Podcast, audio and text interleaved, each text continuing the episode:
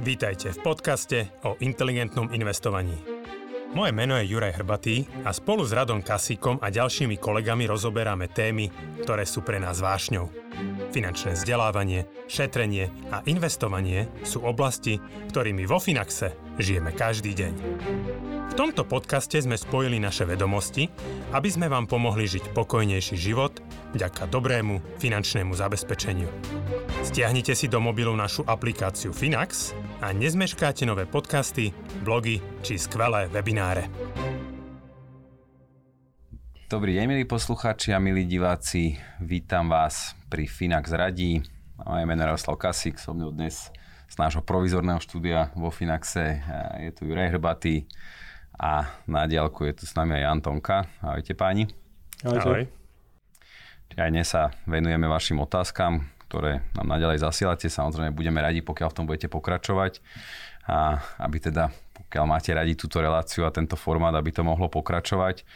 Čiže ak vás trápia nejaké finančné otázky alebo neviete si rady s nejakou finančnou situáciou, chcete sa v niečom uistiť, tak určite nám tie otázky posielajte. Podobne ako nám poslal Marian, a pozriem, že či máme uvedené odkiaľ, nie. Dobrý deň, mal by som otázku na kúpu nového automobilu. Ide automobil v hodnote 25 tisíc eur. Dané peniaze mám v hotovosti, ale nechcel by som ich všetky minúť na kúpu hneď naraz. Chcel by som auto na leasing bez navýšenia. Prvú splátku by som dal 20% a ostatné peniaze by som chcel vložiť do inteligentnej peňaženky. Z inteligentnej peňaženky by som chcel posielať mesačnú splátku na leasing. Je možné v inteligentnej peňaženke vytvoriť nejaký trvalý príkaz? Myslíte, že to je dobrý nápad? Ide mi o to, aby som ešte nejaké peniaze zarobil na tom a mal pár splátok prakticky zadarmo.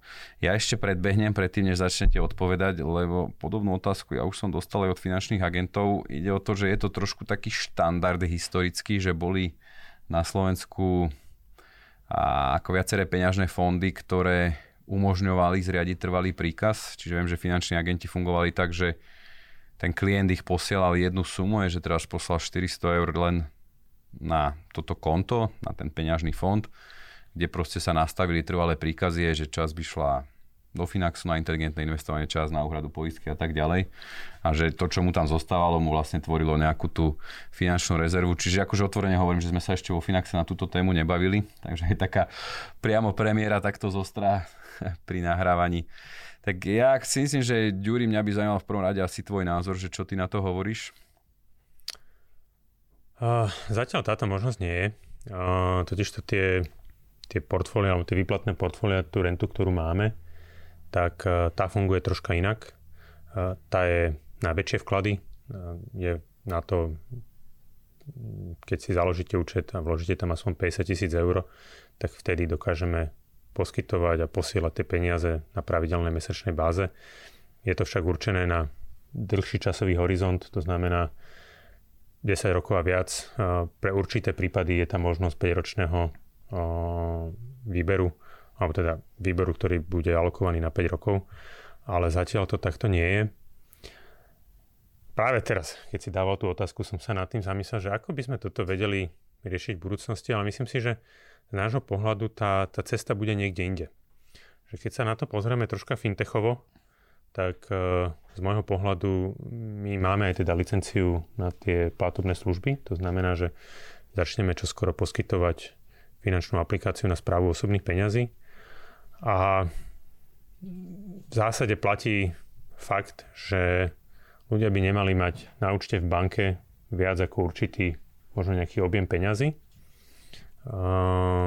A možno ten excess tých peňazí vždycky, ja neviem, bude sa dať možno v budúcnosti raz nastaviť, že ak chcem mať na účte 2000 eur a všetko, čo bude mať nad túto čiastku, tak chcem investovať napríklad vo Finaxe nastavím si nejaký účet konkrétny vo finanse, v ktorom by som to chcel, hej, že možno to bude peňaženka, možno to bude nejaký iný účet a tam sa všetky tieto prostriedky budú alokovať z tej peňaženky, možno sa to bude dať potom neskôr, keď sa tam nahromadí príliš veľa zasa peňazí, tak zasa to posielať na nejaký ďalší účet, možno to nejako takto uh, kaskádovať, hej, až vlastne na tie rizikovejšie a rizikovejšie účty. Ale teda pre Mariana dneska riešenie nemáme. Hej, že tá peňaženka neponúka. Ale však každopádne môžeme si to asi potom minimálne prebrať a zamyslieť sa nad tým, či by to bolo vôbec technicky realizovateľné. Hej, však tam je asi otázka tých daní a tak ďalej. A vlastne realizácie tých trvalých príkazov z účtu. Čiže minimálne to môžeme prebrať, zatiaľ táto možnosť nie je. A určite ani vo veľmi skorej dobe nebude, alebo v tej najbližšej dobe, takže budem do budúcnosti. Myslím, že Janči asi nemáš čo, čo k tomuto ďalšie dodať. No, akože nie k tej technickej časti, ja by som skôr možno nejako komentoval, že či to je dobrý nápad, či to vôbec robiť. Akože mne je veľmi blízke, že naši klienti akože sa snažia optimalizovať akože osobné financie. A ja sám tiež hľadám všetky možné riešenia, ako ušetriť alebo jednoducho tie peniaze nejako rozumne alokovať, zhodnocovať. Ale takýto krok, že väčšinou, väčšinou by som to akože neodporúčal, a akože takto k tomu pristupovať pre tie krátkodobé peniaze.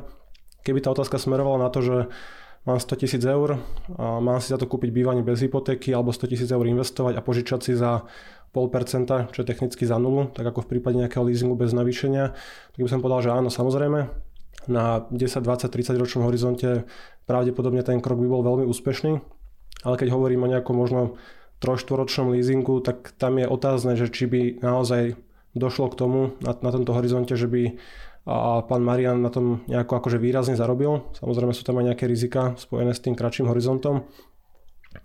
A celkovo, akože keď sa na to pozerám, že kde optimalizovať výdavky, tak v prvom rade by som možno neodporúčal úplne nové auto, že možno sa snažíme získať nejakú jednu splátku zadarmo cez, cez ten leasing tým, že to ešte zainvestujeme na nejakú krátku dobu a pravdepodobne v prvom roku strata toho nového auta bude 10, 15, 20% počas tých 3-4 rokov aj viacej, čiže a ja by som hľadal možno nejaké iné cesty, že nie úplne robiť pravidelný výber z konzervatívneho účtu, čo je samozrejme možné, dá sa zadať každý mesiac požiadavka na výber, je to jednoduché, aj mimo toho, že to nie je automatizované úplne u nás, ale mm, akože ja by som sa skôr pozeral možno po nejakom akože lepšej kúpe alebo nefinancoval by som nové auto a podobne. Je to pravda, že veľa ľudí sa sústredí na tie častokrát e, sa sústredí na tie drobné veci, že hľada tú tak. úsporu v nejakých drobnostiach a pritom absolútne častokrát ujdu tie, tie big wins. Hej? A to je presne to, čo Janči hovoril, hej? že tie veľké víťazstva, že keby si naozaj pán Marian možno kúpil uh, trojročné auto, za, dá za neho 15 tisíc. Ešte v záruke? Ušetrí, ušetrí 10 tisíc uh, oveľa jednoduchšie ako tu hľadať to, že či zarobím na týchto 25 tisícoch, bavíme sa o nejakých 2%, hej, čiže bavíme sa o tom, že ale ani, neviem, možno by zarobil pán Maria na tomto, že 200, 300, 400 eur, že ten rozdiel je tu markantný. Lebo akože ja nie som úplne proti kúpe nového auta, akože sám sa musím priznať, že ja som si kúpil nové auto, aj keď tá cena bola nejakých 13 500, čiže určite nie také, také pekné auto, ako plánuje Marian, ale ja som napríklad hľadal skôr nejakú väčšiu, väčšiu úsporu v tom, že jazdím na benzín, jazdím na LPG, na plyn. Moje mesačné výdavky na takéto akože na pohon, pohonné hmoty sú reálne polovičné. A keď som si to spočítal, tak počas životnosti toho auta, počas nejakých 10-13 rokov, len na tom rozdiele, akože ako draho tankujem, sa mi vrátia 3 štvrtiny ako keby ceny auta naspäť. Čiže dá sa kúpiť lacnejšie, dá sa možno optimalizovať aj takýmto spôsobom, že čo do toho auta dávam, za aké náklady. Čiže akože ciest je veľa, ale to sa asi zhodneme, Ďuri, že treba sa pozerať na tie akože zásadnejšie, tie prvotné otázky, že nielen riešiť, že ako to financovať, ale skôr to, že či to je vôbec dobrý nápad kúpiť takéto auto za takúto cenu takýmto spôsobom.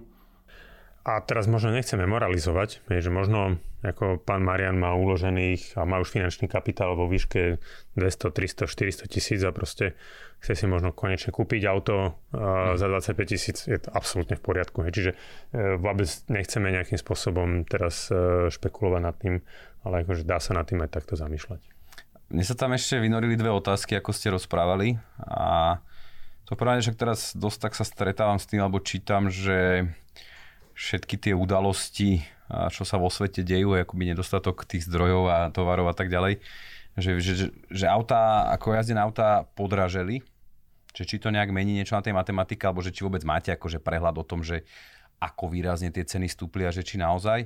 A tá druhá otázka, čo mňa tam zaujala, že existuje niečo ako leasing bez navýšenia dneska?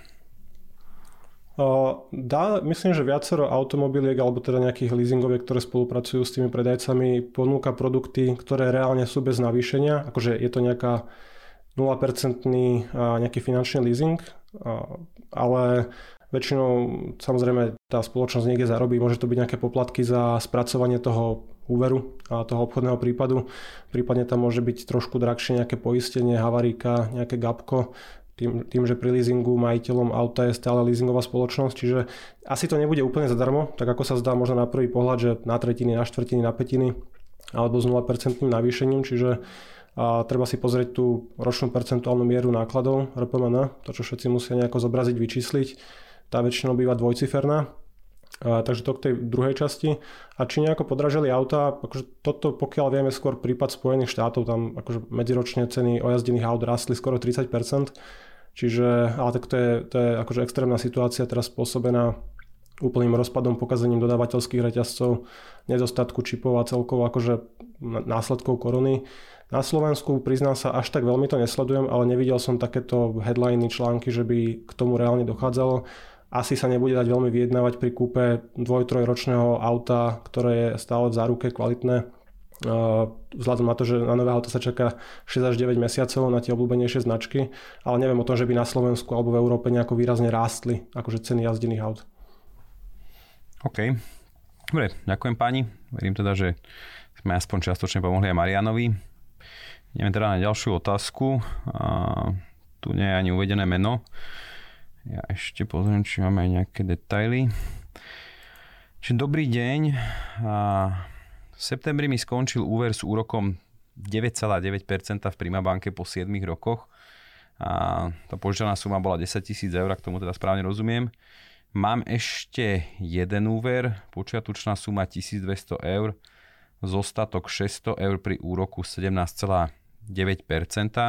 Bolo to brané pred 6 rokmi s tým, že som bol mladý a nerozvážny slobodný mládenec. Teraz mám 33 rokov, som ženatý a mám 2,5 ročného syna. Chcem sa zbaviť daného úveru, ale nemôžem refinancovať, nakoľko mám ešte asi 3 mesiace záznam v úverovom registri, asi ak správne chápem. A, takže aké má možnosti sa ho čo najskôr zbaviť? Druhá otázka. Pred dvoma rokmi som založil synovi investičné životné poistenie v Generali a potom som sa dostal k triu Tonka Hrbatý Kasík a zrazu mi páni prostredníctvom ich podcastov a webinárov povedali, akú blbo som spravil. Mám zrušiť investičnú zložku a dať mu napríklad účet do Finaxu? Pretože po dovršení 18. roku života by tam mal mať zhruba 8 tisíc eur. A je tam aj tretia otázka. Ak investujem súbožne do Finaxu a do Portu, ak by som vybral peniaze z Portu, tak sa na mňa vzťahuje trojročný časový test, nakoľko je to česká spoločnosť. Aké dane by som platil tu na Slovensku alebo v Čechách, by mi by mi odratali z výnosu, by mi to odratali z výnosu. Takže máme tri otázky, ja by som tak začal, že od konca. A začni, Ďuri, otázka teda na zdaňovanie investícií v českej spoločnosti. Uh, mm, neviem teda, ako sa voláte. Uh, platíte dane len jedny. Platíte dane na Slovensku podľa slovenského práva. To znamená, um, obchodníci s cenými papiermi zahraniční teda nezdaňujú vaše príjmy zrážkou možno v nejakých zahraničných podielových fondoch e, by tie príjmy mohli byť zrážko zdaňované, vtedy um, musíte to riešiť osobitne, avšak e, obchodníci s cenými papiermi vaše príjmy nezdaňujú. To znamená, že budete si vy Portugal alebo nejaký iný český obchodník alebo akýkoľvek iný zo zahraničia, Interactive Brokers, Links a tak ďalej, vyplatia vám všetky vaše peniaze a vy následne musíte podať daňové priznanie na Slovensku a ak ste nejaké akcie, cené papiere držali kratšie ako rok, tak je z toho treba potreb, je potrebné zaplatiť daň. Ak nie, ak ste teda držali dlhšie, tak e, daň z toho platiť nemusíte, aj keď sa jedná o spoločnosť, ktorá je napríklad v Českej republike, kde ten časový test je trojročný. Aj, treba podotknúť, že musí mať ten daňový domicil na Slovensku, že musí žiť, Áno, to tu hej. nie je uvedené. Ja by som možno ešte upozornil na zľavu za presun investície, čiže pokiaľ tú investíciu presunie, tak 10%. 5 Hej, rokov riadíme sa to určite aj na portu, budeme veľmi radi. Dáme aj 20. Dobre, čiže to sme myslím, že zodpovedali. Čiže bez ohľadu na to, kde je vlastne tá investícia, akože cez koho je investovaná, tak vždycky podľa slovenskej, slovenskej legislatívy, pokiaľ je slovenský domicil. A... Asi Janči by mohol kľudne to, to generali Čiže môžeme dať tú druhú otázku, Janči, ohľadom toho investičného životného poistenia pre syna. Myslím, že to je to akoby... Myslím, rýchla, rýchla odpoveď, čiže určite IŽP je celkovo asi jeden z najmenej výhodných spôsobov, ako nejako šetriť, odkladať alebo nebude investovať peniaze. Určite vždy treba oddeliť tú investičnú a poistnú časť. Pravdepodobne v tejto fáze už náš teda dopytovateľ tej, tejto otázky Anonym už vie, že a, nie sme nejakí veľkí zastancovia poistenia akože malých detí, že nevidíme možno veľký zmysel v tom, aby nejaké 2,5 ročné dieťa malo životnú poistku alebo možno poistené nejakú väčšinu rizik, čiže určite ten produkt nejako zrušiť, znovu je tu možná zľava za presun investície, pokiaľ tam bude nejaká odkupná hodnota, keď vlastne tá asi bude nízka, akože tým, že to netrvá dlho, tak asi tam bude akože úplná strata, s tým sa treba nejako zmieriť, ale neoplatí sa v tom pokračovať. Určite je lepšie, je lepšie tie peniaze dávať do nejakého akože skutočného investičného nástroja, v tomto prípade u nás do indexových fondov, do etf kde tie poplatky sú rádovo akože zlom, zlomok toho, čo sú v a samozrejme je to oslobodené od daní je to flexibilné, dostupné, dá sa s tým ľahšie narábať aj počas tej investície alebo samozrejme potom aj neskôr. A môžem aj tú prvú, tým, že tam bol spomenutý nejaký dlh, ktorý nebol splácený, je tam nejaký negatívny záznam v úverových registroch. Akože keď už existuje negatívny záznam, tak nejaké brány refinancovania sú zatvorené, žiadna banka nebude ochotná požičiať niekomu, kto v minulosti nesplácal nejaký zo svojich záväzkov, je to úplne logické. Čiže nejaké tie aktuálne nízke úrokové sadzby, či už to pre spotrebáky tých cirka 5% alebo hypotéky okolo 0,5% percenta sú v tomto prípade nedostupné. Jediné, čo sa dá spraviť je a, zaťať zuby a ten úver nejako vyplatiť. Tuto vidíme, že zostatok je 600 eur. To mi nepripadá ako nejaká závratná čiastka. To je v priebehu roka 50 eurovou splátkou vyplatené, možno trošku viacej kvôli tým úrokom. A prípadne keby som sa len pozeral okolo seba v miestnosti, možno by som vedel nejaké predmety popredať, nejaký starý notebook, nejaký starý telefón a toho dlhu sa zbaviť akože predčasne. A hlavne keď je takto vysoko úročený, čiže akože nie je na čo čakať, treba to čo najskôr vyplatiť. A v tomto prípade existuje možnosť požiadať úverový register, keď už ten dlh bol vyplatený, aby ho odstránili, vymazali z úverového registra. A dá sa normálne overiť žiadosť notára, poslať takúto žiadosť. V tom prípade už takýto vyplatený dlh v minulosti nesplácený by nemal figurovať v tom prehľade a nemal by zhoršovať takúto kreditnú situáciu do budúcnosti možno pre nejaký rozumnejší úver, možno hypotekárny, nabývanie a podobne. Čiže, ale treba ho vyplatiť, tam sa s tým nič iné robiť nedá. Ja sa možno, Janči, v tomto úplne nevyznám, ale je možné, že ten úver by mo- nemohol mať možnosť predčasného splatenia? Alebo každý takýto spotrebný úver má možnosť byť aj predčasne to sa presne opýtať. Pokiaľ viem, tak zo zákona všetky spotrebné úvery je možné splatiť predčasne. Kedykoľvek? Väčšinou, áno, kedykoľvek. Keď som si pozeral nejaké obchodné podmienky sadzobníky bank, tak som zachytil nejakú informáciu, že pokiaľ sa vypláca predčasná splátka, tuším do 10 tisíc eur, akože nad rámec tých štandardných splátok, tak to je nejako bez poplatku. Keď to bolo viacej, tak tam bol nejaký nízky poplatok, niekde okolo možno 1%. Ne, nemám tie čísla úplne v hlave, ale dajú sa splácať a nie je to drahé. Čiže pokiaľ niekto má úver uh, s úrokom povedzme nad 5 alebo nebude aj 10%, tak pokiaľ by tam aj bola tá maximálna povolená zákona akože lehota v prípade predčasného splatenia, čo je 1% pre hypotéky alebo pre úvery celkovo, tak akože stále je to dobrý krok a napriek tomu sa tam oplatí vložiť tie peniaze, zmazať tú istinu a čo najskôr sa toho zbaviť. Ja by som na Margo len tohto ako presne povedal aj to, čo sa odporúča v rôznych literatúrach, hlavne amerických, ktoré veľa teraz čítam, je to, že ak majú ľudia takéto dlhy s takýmto vysokým úrokom, tak e, je potrebné sa ich čo najviac a čo, najrychle, čo najväčšom meradle a čo najrychlejšie zbaviť. Hej, to znamená, že tam treba naozaj urobiť všetko preto a, a hľadať možnosti, ktoré možno tí ľudia troška výjdu z tej komfortnej zóny, ale naozaj uh, nájdu si nejakú extra brigádu, roznášať pizzu, roznášať jedlo, čokoľvek, proste na bicykli, chytiť bicykel, nejakým spôsobom si privyrobiť či cez pracovný deň alebo cez tie víkendy a zbaviť sa tohto dlhu. Že to je pre tých ľudí taká aj mentálna záťaž, že ja si to viem predstaviť, že keď 7 rokov som splácal tu tých 10 tisíc eur, konečne som sa toho zbavil, proste musel byť a náš anomím extrémne šťastný, že mu padol kameň nejaký zo srdca, hej, a tá predstava toho, že budem úplne kompletne bez dlhu, by ho mohla ešte naštartovať a vyhecovať a hlavne keď ten dlh je výrazne vyšším úročením, hej, že to znamená, že ten 9,9 sa teoreticky mal splácať čo naj, najpomalšie, ale čo najviac urychliť práve ten, ten úver s tým 17,9% úrokom.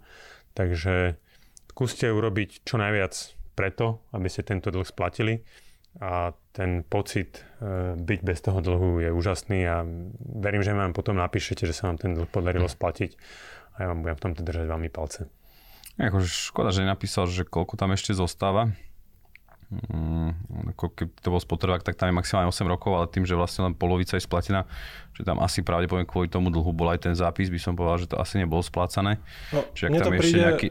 Vzhľadom no. na tú úrokovú sadzbu, že to bude kreditka. Akože 17,9 je taká štandardná úroková sadzba pre kreditné karty. A niekde medzi 17, 19 až 20. Ani v minulosti som nevidel spotrebáky, pokiaľ to nie je nejaká naozaj nebankovka, nejaký splátkový predaj, tam to samozrejme možné bolo. Aj tá suma nie je taká veľká, čiže mi to príde ako nesplácaná kreditka a keď zostáva reálne len 600 eur na vyplatenie, tak to by nemalo akože asi trvať nejakú dlhú dobu. Aj, čo najskôr sa zbať. No ako škoda, že nám napísal aj tú sumu, že ktorú posiela do toho životného poistenia pre to dieťa, že uh-huh. by mhm. sme si len porovnali, že akú sumu to za tých 18 rokov spraví. A akože tu vidíme, že 8 tisíc, ale že z akej sumy. A ono, ja som na len doplniť, že určite som za to, že čo najskôr sa toho zbaviť. Aj, lebo to je také písané, že akoby zrušiť investičnú zložku a nechať tie pripoistenia. Že ty si to Janči hovoril, že je zbytočné mať deti poistené, že poistujú sa zdroje príjmu aj keď už tak, že tie skutočné rizika, či radšej čo najviac peňazí tomu dieťaťu šetriť, ale však v prvom rade zabezpečiť seba. A je asi pravdepodobné, že naozaj dostane zlomok z toho, keďže väčšinou tie prvé dva roky sa platia poplatky, ale aj tak sa to oplatí aj vzhľadom na to, že je stále veľmi dlhý horizont, že prakticky 16 rokov. Takže to som len chcel dodať. Čiže ja ďakujem v mene Anonyma Čas sme, čas sme vyčerpali, však v zásade boli to 4 otázky, čiže ja vám mm, veľmi pekne ďakujem páni a verím teda, že vám ďakujú aj naši sledovatelia a poslucháči a teším sa opäť pri, pri ďalšej časti pri natáčaní Finax radí. Do počutia, dovidenia. Dovidenia. Dovidenia.